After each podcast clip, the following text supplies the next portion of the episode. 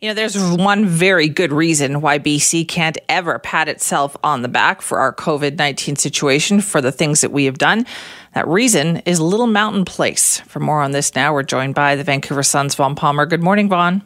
Yeah, good morning, Simi. Yeah, that's Little Mountain Place is the, the story that just keeps continuing for all the wrong reasons, isn't it?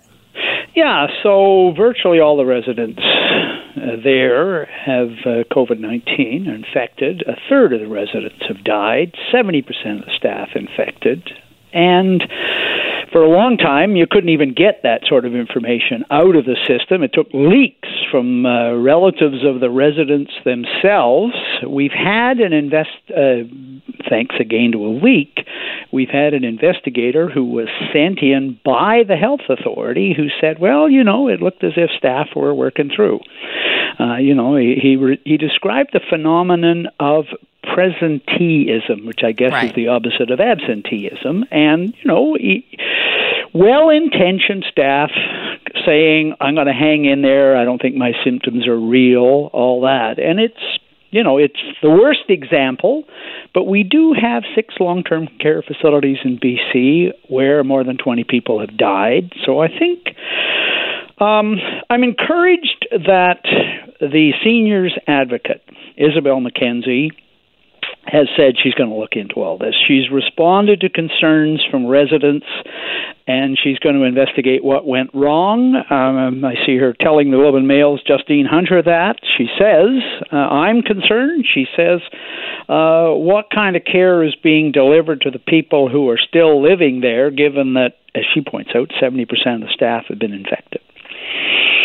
Yeah, 70% of the staff infected. And you know yeah. what? The thing is, you try to get answers on this, and it's like running around in a circle. We tried the same thing, and it's almost yep. like Adrian Dix, the health minister, is refusing to acknowledge that there was there was clearly a, a communication problem with the staff there. Yeah, and you know, there's an irony here, which is that uh, when Isobel Mackenzie was appointed uh, as seniors advocate, what seven years ago this spring, uh, her reports have often been very critical of long-term care, and the New Democrats have repeatedly cited her reports as reasons why they have to reform long-term care. So here she is now, and she's been saying this all fall. We need better screening of staff in long-term care. We need uh, in the absence of other testing being available, it isn't enough just to interview them. It isn't enough just to get them to disclose their symptoms.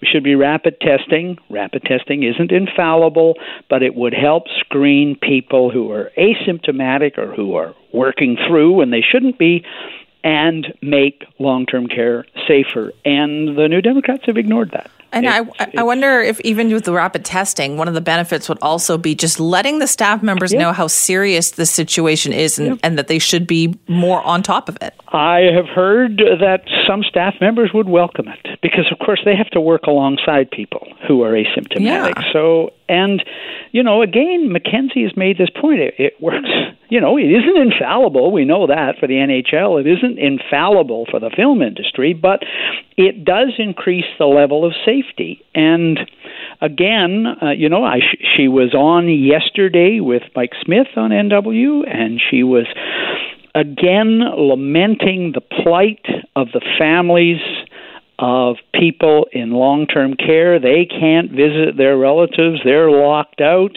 And this great feeling that people are being confined to their rooms, they're not being looked after, the virus may be loose in the facility. We see that.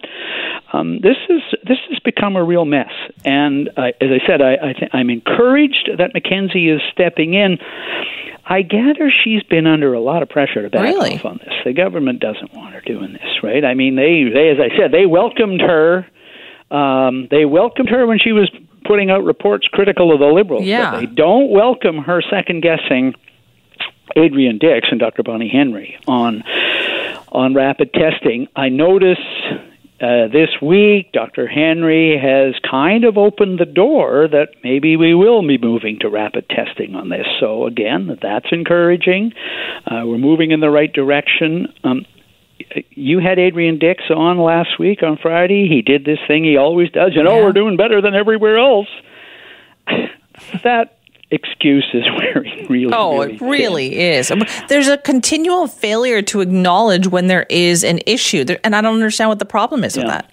Well, and I, the other thing I think your interview and some of the other interviews that have happened also highlight one of the limitations of the way the New Democrats have managed this pandemic. And these regular, twice a week media briefings are great in terms of sharing in- information. We all use them, we've all learned a lot from them. They do share information, but the format does preclude the kind of thing that you've been able to do in radio interviews and others have, and that is follow up questions. We're all limited, right? One question and one follow up. If they conduct the question once, twice, you move on. So uh, the the politicians, the governments have taken advantage of this.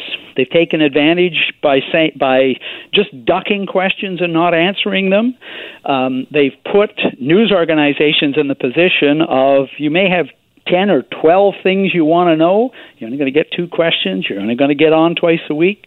So mm-hmm. I can mm-hmm. see why the government wants to stick to this format. But seriously, I think the time has come for more open and more freewheeling press conferences as well, so that some of the stuff they don't want to talk about we can get at that information as well. You've several times mentioned, oh, when this is all over and we have the public inquiry. Do you think? Ah, yes. Yes. Do you think that will actually happen? yes, you're so witty, Simi. Yeah, yeah, right. Now, the New Democrats, as we know, are enormous fans of public inquiries. We got a public inquiry into money laundering because that is framed to shed light on what an awful, neglectful job the BC Liberals did on money laundering. But it's one thing to order a public inquiry into something like that. It would be another thing to order a public inquiry into how the New Democrats handled yeah. the pandemic. That, that might reflect badly on their performance, and I wouldn't expect to see it. Uh, the same response to calls for a public inquiry into Site C. Sure, look back at the liberal decision to go ahead with it and try to get it, you know, too far along so the New Democrats couldn't cancel it. But a public inquiry into how the New Democrats decided to go ahead and continue construction, or what they've known for a year about that, which they still haven't told us, um, that's another matter. I would not expect to see a public inquiry into those things. Right.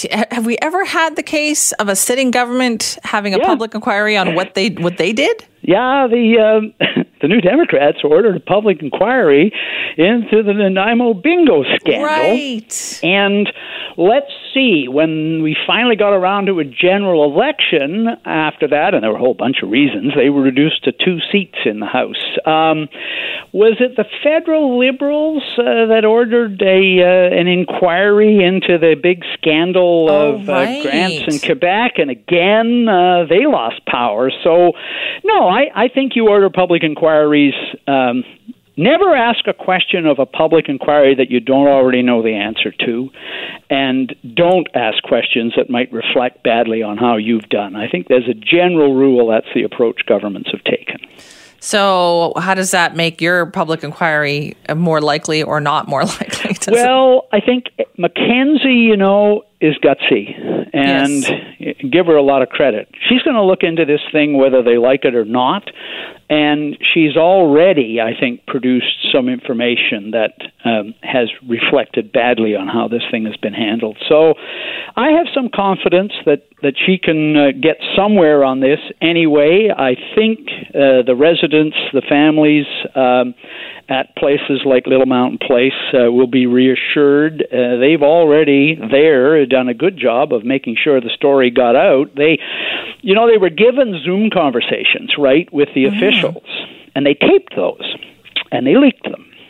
And had they not done that, you know, we would not have known as much as we know about what was going on at Little That's Mountain unreal. Place. That is unreal. All right, Vaughn, thank you. Bye bye, Cindy.